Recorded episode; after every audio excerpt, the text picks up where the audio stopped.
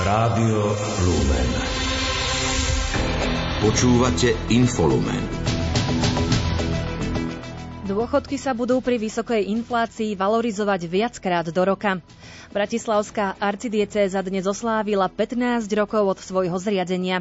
Ministri obrany NATO dnes rokujú o pomoci Ukrajine a zásobách munície. Aj tieto témy si našli svoje miesto v dnešnom infolumene. Vysiela ho pre vás technik Peter Ondrejka a moderátorka Kristýna Hatarová. Domáce spravodajstvo. Poslanci dnes o možnom dodaní stíhačiek MiG-29 Ukrajine v parlamente nerokovali. Neschválili totiž program mimoriadnej schôdze, ktorú inicioval opozičný smer. O odložení rokovania ešte včera požiadal minister obrany Jaroslav Nať. Odletel totiž do Bruselu na dlhodobo plánované rokovanie ministrov obrany a následne rokovanie ministrov obrany členských krajín NATO.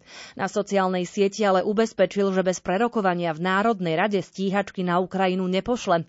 Aj predseda parlamentu parlamentu Boris Kolár na začiatku požiadal poslancov, nech počkajú na návrat ministra obrany. A počkáme na pána ministra, kým e, bude prítomný fyzicky a e, je ten prísľub z jeho strany, že kým sa neprerokuje táto vec v Národnej rade, sa s e, stíhačkami nebude hýbať.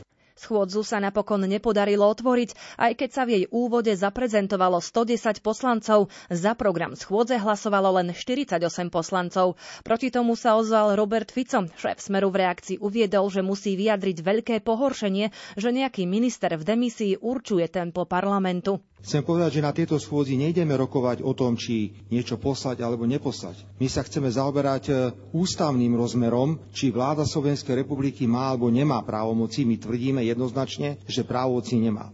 Predseda poslaneckého klubu Oľano Michal Šipoš si myslí, že dnešné rokovanie by bolo len predvolebnou kampaňou šéfa Smeru Roberta Fica.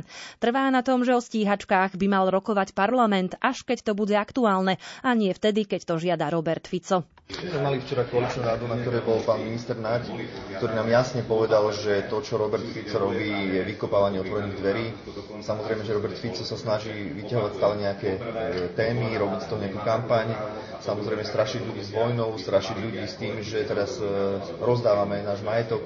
Nie je to tak, minister Naď veľmi intenzívne rokuje dnes e, má dôležité rokovanie v rámci spojencov.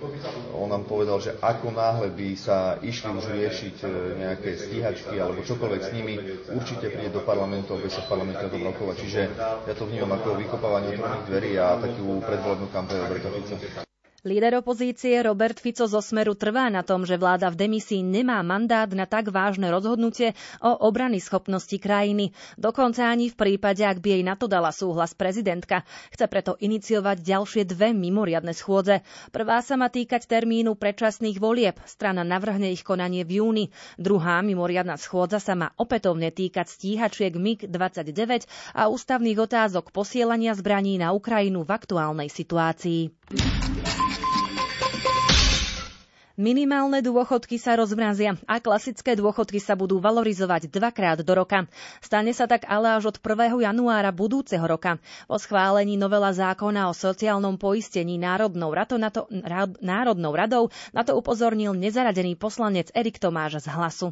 Kvôli návrhu SAS a vládnej koalície sa však tak stane až od 1. januára budúceho roka. Ak sa teda seniori pýtajú, že prečo až od 1. januára budúceho roka, nech sa páči, obráte sa na pána Matoviča, Kolára, Krajniaka a Richarda Sulíka. Oni rozhodli o tom, že dôchodcovia v tomto roku vraj už nemajú dostať nič navyše, pritom odhady dôchodcovskej inflácie a teda prudkého e, rastu cien domácnosti seniorov hovoria jasne. Sociálna poisťovňa hovorí, že ceny by sa mali zdvihnúť o 17% bankári hovoria o 13 tak nerozumiem, prečo bolo nutné a potrebné odkladať túto účinnosť až na 1. januára. Jednoducho, dôchodcovia naďalej chudobnejú Petra Cmoreja z SAS mrzí, že schválené zmeny budú účinné až od budúceho roka. Podľa neho však nebola iná možnosť. Chybu spravili predkladatelia, ktorí sa nedohodli s ministerstvom práce a neakceptovali všetky pripomienky rezortu. V Národnej rade prešiel návrh strany SAS, teda môj pozmenujúci návrh, ktorý e, zvyšuje dôchodky dôchodcov. Medziročne, ak je vyššia inflácia, nie iba, nie iba od 1.1., ale aj v priebehu roka. Stalo sa tak vďaka tomu, že môjim pozmeňujúcim návrhom sme vylepšili a opravili, de facto úplne sme prerobili návrh strany Hlas, ktorý predložili na minulú schôdzu a my sme ho podporili v prvom čítaní. Tento návrh však bol zlý a potreboval prepracovať a tak sa stalo, že 140 poslancov parlamentu, ak sa nemýlim, podporilo náš návrh a ten bude účinný, pokiaľ ho pani prezidentka podpíše. Peter Cmorej v pléne predstavil aj návrh, kde by sa dali nájsť zdroje na zvyšovanie dôchodkov už v priebehu tohto roka. Pomohol by podľa neho posun účinnosti tzv. rodičovského bonusu, ktorý by sa nevyplácal v roku 2023, ale až v roku 2024. Dôchodky na Slovensku sa budú valorizovať viackrát do roka v prípade, ak dôchodcovská inflácia presiahne 5 za účasť v tohtoročných parlamentných voľbách by mohol volič dostať odmenu 500 eur. V novele zákona o podmienkach výkonu volebného práva to navrhuje líder Oľano Igor Matovič.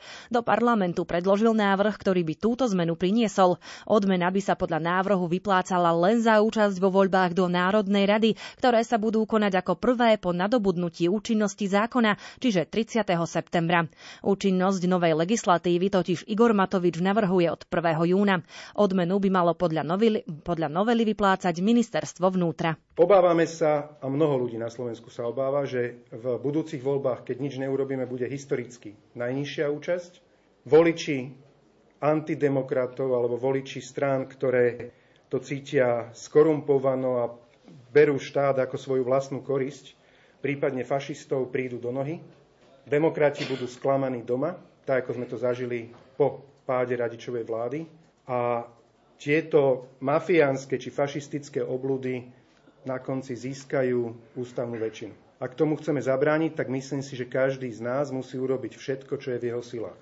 A možno niekto využije právo poslanca Národnej rady predložiť návrh, aby sme odmeňovali tých ľudí, ktorí prídu voliť. Podľa bývalého ministra školstva Branislava Grölinga líder Oľano Igor Matovič dosiahol týmto návrhom vrchol populizmu. Rovnaký názor má aj líder mimo parlamentnej strany Hlas Peter Pellegrini. Navrhovať niekomu 500 eur len za to, že sa zúčastní volieb, je nonsens, aký som ja nepočul v žiadnej krajine na svete. A hovorí to človek, ktorý pred pár dňami oznamoval, že na obedy zadarmo pre slovenské deti nie sú peniaze. Keď nám dnes povedali, že mimoriadne zvýšenie dôchodkov a rozmrazenie minimálnych dôchodkov môže nastať až keď sa nájdú peniaze, až to až budúci rok, tak teraz hovorí, že dajme napríklad 2 miliónom ľudí, ktorí prídu na voľby 500 eur, čo je 1 miliarda. Na to zrazu peniaze sú, na tieto jeho výmysly. Alebo sa týmto len snaží zavďačiť jednej komunite, ktorá by sa nesmierne potešila každej 500 eurovke za voľby a ktorá v minulých voľbách tak húfne volila práve Igora Matoviča? Uvidíme. Aj mimo parlamentnej KDH vyzvalo poslancov, aby odmietli návrh Igora Matoviča na odmenu 500 eur za účasť v tohtoročných septembrových voľbách. Podľa názoru strany ide o snahu kupovať voličov v čase, keď Slovensko nemá zaplatených učiteľov či zdravotníkov. Oľano už v jednej novele zákona o podmienkach výkonu volebného práva navrhovalo odmenu za účasť vo voľbách do Národnej rady, a to formou zľavy 10% z poplatkov štátu. Dnes parlament tento návrh v hlasovaní odmietol. Krátko z domova. Presmerovanie rodičovského dôchodku náhradným rodičom alebo odopretie svojim biologickom rodičom treba sociálnej poisťovni oznámiť do konca februára. Uviedol to hovorca Martin Kontúr. Doplnil, že sa to týka pracujúcich, ktorí boli v predminulom roku dôchodkovo poistení. Rodičovský dôchodok je poukázanie časti odvodov poistenca sociálnej poisťovne rodičom, respektíve jednému z nich. Úrady práce, sociálnych vecí a rodiny zaplatia v plnej výške 25 tisíc ľuďom kurzy podľa ich výberu. Úrady v rámci projektu Nestrať prácu, vzdelávaj sa schválili vzdelávanie pre občanov za celkovo viac ako 8 miliónov eur. Týka sa to zamestnancov, živnostníkov a rodičov na materskej či rodičovskej dovolenke. Vyhlásenie o odopretí výkonu mimoriadnej služby podalo podľa prvých údajov vyše 40 tisíc občanov. Rezort obrany deklaruje, že to neovplyvní obrany schopnosť štátu. V prípade mobilizácie by boli ľudia, ktorí odmietli mimoriadnu službu, povolaní do alternatívnej služby. Potvrdila to hovorkyňa ministerstva obrany Martina Kakaštíková. Vedenie dopravného podniku mesta Košice a mestskí poslanci sa dnes dohodli na viacerých bodoch, ktoré súvisia s požiadavkami odborárov. Odborári pri dopravnom podniku potvrdili, že ostrý štrajk zatiaľ trvá a s dohodou spokojní nie sú. O tom, či zajtra bude mestská hromadná doprava premávať, budú verejnosť informovať neskôr.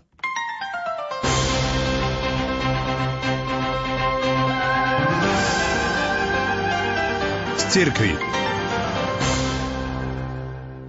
Bratislavská arcidiecéza dnes oslávila 15 rokov od svojho zriadenia. Pri tej príležitosti celebroval svetú omšu v katedrále svätého Martina jej arcibiskup metropolita Stanislav Zvolenský. Bratislavská arcidiecéza vznikla odčlenením od Bratislavsko-Trnavskej arcidiecézy a to rozhodnutím pápeža Benedikta XVI. v roku 2008, informuje redaktor Ľudovít Malík. Na svetú omšu do katedrály prišlo mnoho veriacich, kňazov a zasvetených.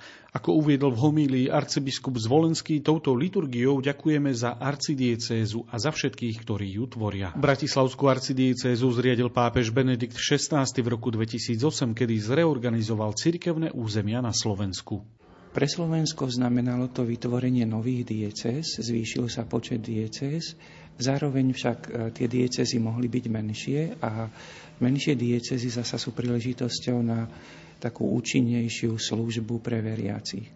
Pre Bratislavu to znamenalo, že Bratislava sa stala sídlom arcibiskupa a vlastne aj sídlom Bratislavskej cirkevnej provincie alebo západnej rímskokatolíckej provincie. 15 rokov arcidiecézy je mladým vekom, no aj tento čas stačil nielen na nastavenie štruktúr, ale aj vytvorenie spoločenstva veriacich ľudí, ktorí ju tvoria. Za tých 15 rokov sme dozreli v uvedomení si seba samých, možno naozaj tak, ako aj dozrieva ten mladý človek 15 rokov v uvedomení si seba samého a svojho životného poslania. Medzi najväčšie udalosti života tejto mladej arcidiecezy patrí návšteva svätého otca Františka v roku 2021. Spišská diecéza si pripomenula 102 rokov od biskupskej vysviacky Božieho sluhu biskupa Jána Vojtašáka. Svojim poslucháčom ju prinieslo aj vysielanie Rádia Lumen. Viac povie Pavol Jurčaga. Svetú omšu v seminárnej kaplnke svätého Jána Nepomuckého v kňazskom seminári Spiskej kapitule celebroval Ján Kuboš, diecézny administrátor Spiskej diecézy. Prítomných na úvod privítal rektor kňazského seminára Peter Majda. Srdečne vás všetkých vítam v tejto kaplnke seminárskej, v seminári, ktorý vďaka otcovi biskupovi Františkovi Tondrovi a monsignorovi Jozefovi Arabovi od roku 1990 nesie meno práve Božieho sluhu biskupa Jana Vojtašáka. Je to veľká vec. V homílii sa prihovoril vicerektor kňazského seminára Michal Janiga, ktorý priblížil život a dielo biskupa Vojtašáka, upretý na pohľad mladých. Keď dnes nad tým uvažujem, tak si uvedomujem, že boli takými aj preto, lebo mali pred očami otca, pastiera, biskupa, ktorý ich mal rád ktorý nebol bez chyby, ale svojimi postojmi a životom im zjavoval Božiu lásku a blízkosť. Dnes viem, že v ich kňazskom živote sa odrážal aj biskupov lúč svetosti. V závere svätej Omše sa prihovoril hlavný celebrant Jan Kuboš. Každý pamätný deň, počas ktorého si spomíname na osobu Božieho sluhu biskupa Jána Vojtašáka, je pre nás chvíľou, kedy môžeme poďakovať Pánu Bohu za tento veľký dar, ktorý nám v osobe Božieho sluhu daroval. Nie len našej spišskej diece diecéze, ale aj celému Slovensku. Zároveň chvíľou, kedy vrúcne prosíme, aby jeho príklad statočného znášania príkoria a príklad vernosti Pánu Bohu a cirkvi bol pre nás aj v dnešnej dobe vznešeným príkladom hodným nasledovania. Na záver sa prítomní bohoslovci a veriaci pomodlili modlitbu za blahorečenie Božieho sluhu biskupa Jána Vojtašáka. Prahe v nedeľu vyvrcholilo Európske synodálne stretnutie. Do hlavného mesta Českej republiky prišlo skoro 200 delegátov z 39 európskych krajín. Boli to dni intenzívnej práce, rozlišovania spoločných modlitieb a svetých omší, pri ktorých sa pamätalo na Ukrajinu, ale aj na obete zemetrasenia v Turecku a Sýrii. Príspevok pripravil Ľudovít Malík. Našu církev na stretnutí zastupovala delegácia konferencie biskupov Slovenska pod vedením košického arcibiskupa metropolitu Bernarda Bobera. Laikov zastupovali Renáta Ocilková a Mária Spišiaková.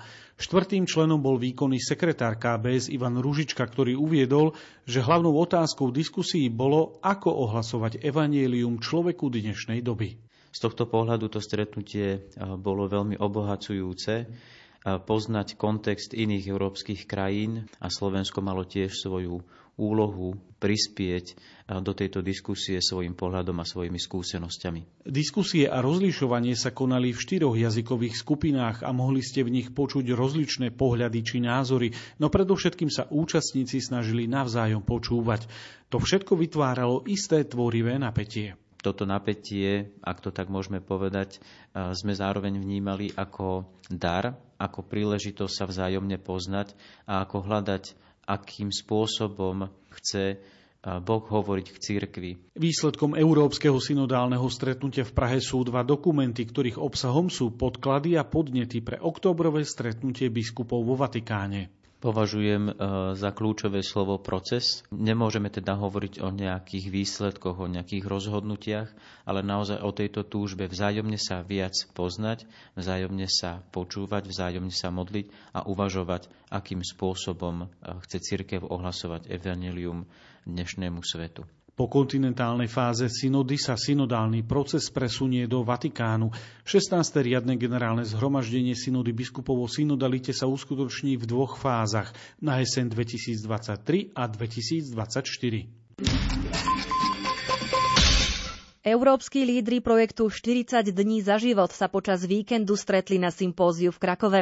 Navzájom si vymenili skúsenosti z ProLife projektu a vypočuli si svedectvá o obrátení od podpory potratov k službe životu či konkrétnej pomoci a záchrany detí. Ďalšie informácie zisťovala Julia Kavecká. 40 dní za život je celosvetový pro-life projekt, ktorý spočíva v modlitbovej prítomnosti na mieste vykonávania potratov. Asi 100 európskych lídrov projektu z 23 krajín sa cez víkend stretlo na sympóziu v Krakove. Slovensko zastupovalo 8 aktivistov z projektov 40 dní za život a 9 mesiacov za život. Jednou z nich bola hlavná koordinátorka Martina Bednáriková. Pripomenula, že hlavnou témou stretnutia bolo Into the Bridge, teda vkročiť do trhliny. Znamená to odvážne využiť každú príležitosť a pootvorné dvere, aby sme dosiahli náš cieľ záchranu životov nenarodených detí. Počas kampane 40 dní za život sa vlastne symbolicky snažíme byť v tejto trhline prostrednícom našej prítomnosti na miestach, kde sa vykonávajú potraty. Sme tak akoby posledným záchranným lanom pre tehotnú matku, ktorá zvažuje potrat. Účastníci sympózia zdieľali svoje skúsenosti v desiatich časových blokoch. Spájala ich rovnaká skúsenosť pri záchrane nenarodených detí. Svoje svedectvo z kampane pridala aj Martina Bednáriková. Na základe výsledkov z kampani 40 dní za život na celom svete sme mali možnosť vidieť, že pokorná modlitba a vykročenie na verejnosť, teda tam, kde je núdza o lásku, sú veľmi účinnou cestou k zmene, ktorá je trvalá. Konkrétne zachránené bábetká sú toho dôkazom. V mnohých krajinách dobrovoľníci čelia perzekúciám zo strany polície, keďže tichá modlitba pred potratovými klinikami je porušením zákona. Na Slovensku sa onedlho začne už 8. ročník projektu 9 mesiacov za život, ktorý prinesie nové prejavy Božej sily a starostlivosti. Prefekt dikastéria pre východné cirkvy Claudio Gugerotti prijal včera v Ríme slovenských grécko-katolických biskupov. Tí prišli do Ríma, aby pozdravili nového prefekta a poďakovali mu za menovanie vladyku Milana Lacha za pomocného biskupa do Bratislavy. Zároveň ho informovali o aktuálnej situácii grécko-katolíckej cirkvy na Slovensku. Správy zo sveta.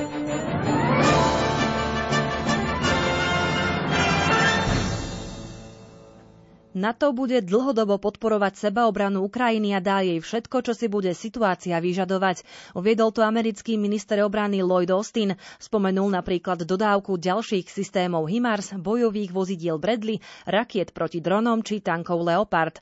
O dodávke stíhačiek sa ešte nerozhodlo. Ministri obrany krajín NATO a ďalší spojenci Ukrajiny dnes v Bruseli riešili otázku, ako urýchliť podporu ukrajinskej armády. Generálny tajomník aliancie Jens Stoltenberg povedal, povedal, že na to musí Kievu zaistiť vybavenie nutné na to, aby vojnu vyhral. Pokračuje Julia Kavecká. Ministri obrany krajín NATO sa stretli po začatí plnohodnotnej ruskej invázie a v dobe, kedy Ukrajina čelí obnovenému tlaku na východe krajiny. Podľa tajomníka aliancie Jensa Stoltenberga musí NATO urýchliť zvlášť dodávky munície, paliva a náhradných dielov, ktoré sa ukrajinskej armáde nedostávajú a rýchlo dodať aj skôr slúbené zbrane. K tomu bude podľa neho potrebné navýšiť výrobu munície. S tým už podľa vyjadrenia ministra obrany Borisa Pistoriusa počíta napríklad Nemecko. Nemecká vláda už podpísala s firmou Rheinmetall zmluvu na obnovenie výrobu munície do samohybných protilietadlových systémov Gepard, ktoré dodáva Ukrajine. Stretnutiu ministrov predchádzalo dopoludnejšie jednanie kontaktnej skupiny pre Ukrajinu, vedenej USA. Americký minister obrany Lloyd Austin ocenil ročný tvrdý odpor Ukrajincov, ktorý Rusko nečakalo. Spomenul aj to, že ruská armáda je zle vyzbrojená a vycvičená, čo vedie k jej veľkým stratám. Predseda zboru náčelníkov štábu americkej armády Mark Miley dodal, že Rusko nevydrží úsilie Ukrajiny. Kreml tvrdí, že NATO sa čoraz viac zapája do konfliktu na Ukrajine tým, že Kievu sľubuje ďalšie dodávky zbraní. Hovorca Kremľa Dmitri Peskov povedal, že NATO je pre Rusko nepriateľskou organizáciou, ktorá svoj nepriateľský postoj dokazuje každý deň. Dodávky ďalšej munície pre ukrajinské sily zo strany členských štátov NATO podľa Moskvy konflikt len predlžujú a zvyšujú pravdepodobnosť eskalácie vojenských aktivít. Moldavsko dnes dočasne uzavrelo svoj vzdušný priestor, oznámila to tamojšia letecká spoločnosť Air Moldova s tým, že ďalšie informácie poskytnú neskôr. Prišlo k tomu v čase zvyšujúceho sa napätia medzi Kišiňovom a Moskvou. Moldavská prezidentka Maja Sanduová totiž varovala, že Rusko plánuje túto bývalú sovietskú republiku destabilizovať a prevziať v nej moc. Moskva tieto obvinenia poprela. Podrobnosti má Ivo Novák. Spojené štáty uviedli, že správy o údajnej snahe Ruska obsadiť Moldavsko sú hlboko znepokojivé, aj keď zatiaľ neboli nezávisle overené. Moldavská prezidentka Maja Saudová ešte včera vo svojom príhovore uviedla, že na plány Ruska, ktoré údajne počítajú s násilnými nepokojmi zameranými voči úradom a či dokonca zbraním rukojemníkov, ju upozornili partnery zo susednej Ukrajiny. Moldavská prezidentka opakovane vyjadruje obavy zo zámerov Ruska a z prítomnosti ruských jednotiek v moldavskom separatistickom regióne Podnestersko. Rusko ale odmietlo obvinenie moldavskej prezidentky Maje Sanduovej, že Moskva plánuje túto bývalú sovietskú republiku destabilizovať. Podľa prezidentky už ale prvé takéto pokusy nastali v Lani na jeseň v súvislosti s hlbokou energetickou krízou v Moldavsku potom, čo mu Rusko dramaticky znížilo dodávky plynu. Krátko zo sveta. Norská vláda daruje Ukrajine 8 svojich tankov Leopard 2. Táto severská krajina sa tak pridáva k ďalším štátom západu, ktoré Kievu prislúbili dodanie ťažkých zbraní. Norská armáda celkovo vlastní 36 tankov Leopard typu 2 a 4. Monitorovací systém rumunských vzdušných síl zaznamenal nad juhovýchodom Rumunska lietajúci objekt, ktorý sa javil ako meteorologický balón. Do oblasti vzlietli 10 minút po upozornení systému dve stíhačky MiG-21, ktoré však prítomnosť objektu vo vzdušnom priestore nedokázali potvrdiť. V uplynulých dňoch boli tri neidentifikované objekty zaznamenané a následne zostrelené v severoamerickom vzdušnom priestore. Kandidáti podporovaní pravicovou koalíciou talianskej premiérky Georgie Meloniovej zvíťazili v regionálnych voľbách v severotalianskom regióne Lombardsko aj v regióne Lazio. Meloniová na sociálnych sieťach uviedla, že výsledok regionálnych volieb upevní pravicu a posilní prácu jej vlády. Albánsky opoziční poslanci pískaním narušili zasadnutie parlamentu a žiadali odstúpenie vlády pre údajnú korupciu. Stovky podporovateľov opozície sa usilovali do budovy parlamentu vniknúť. Polícii sa podarilo udržať demonstrantov mimo budovy. Tí hádzali dymové granáty a pyrotechniku. Z miesta nehlásili žiadne zatknutia ani zranenia. Novozélandská vláda vyhlásila v krajine celoštátny stav núdze pre vyčíňanie tropickej cyklóny Gabriel. Stav núdze podpísal minister pre mimoriadne situácie Kieran McOnulty. Pre intenzívne zrážky a silný vietor sú na Novom Zélande bez elektriny 10 tisíce domácností. Šport Rádia Lumen. Americkí lyžiari získali na majstrovstvách sveta v Courchevel Meribel zlato v tímových paralelných pretekoch. Vo finále dnešnej súťaže zdolali obhajcov titulu Norov 3-2. Bronz si vybojovali Kanadania, ktorí zvíťazili nad Rakúšanmi vďaka lepšiemu času. Slovenskí reprezentanti vypadli v 8 finále po prehre s domácimi Francúzmi 0-4.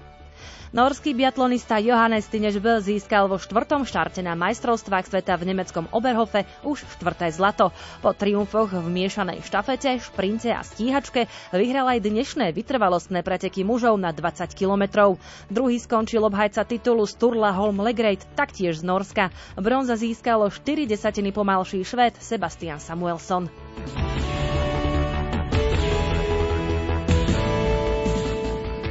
Priaznivci ľadového hokeja sa dnes mohli tešiť na 37. kolo typu z Extraligy. Aktuálne prebiehajú dva zápasy, poďme sa teda pozrieť na ich priebežný stav.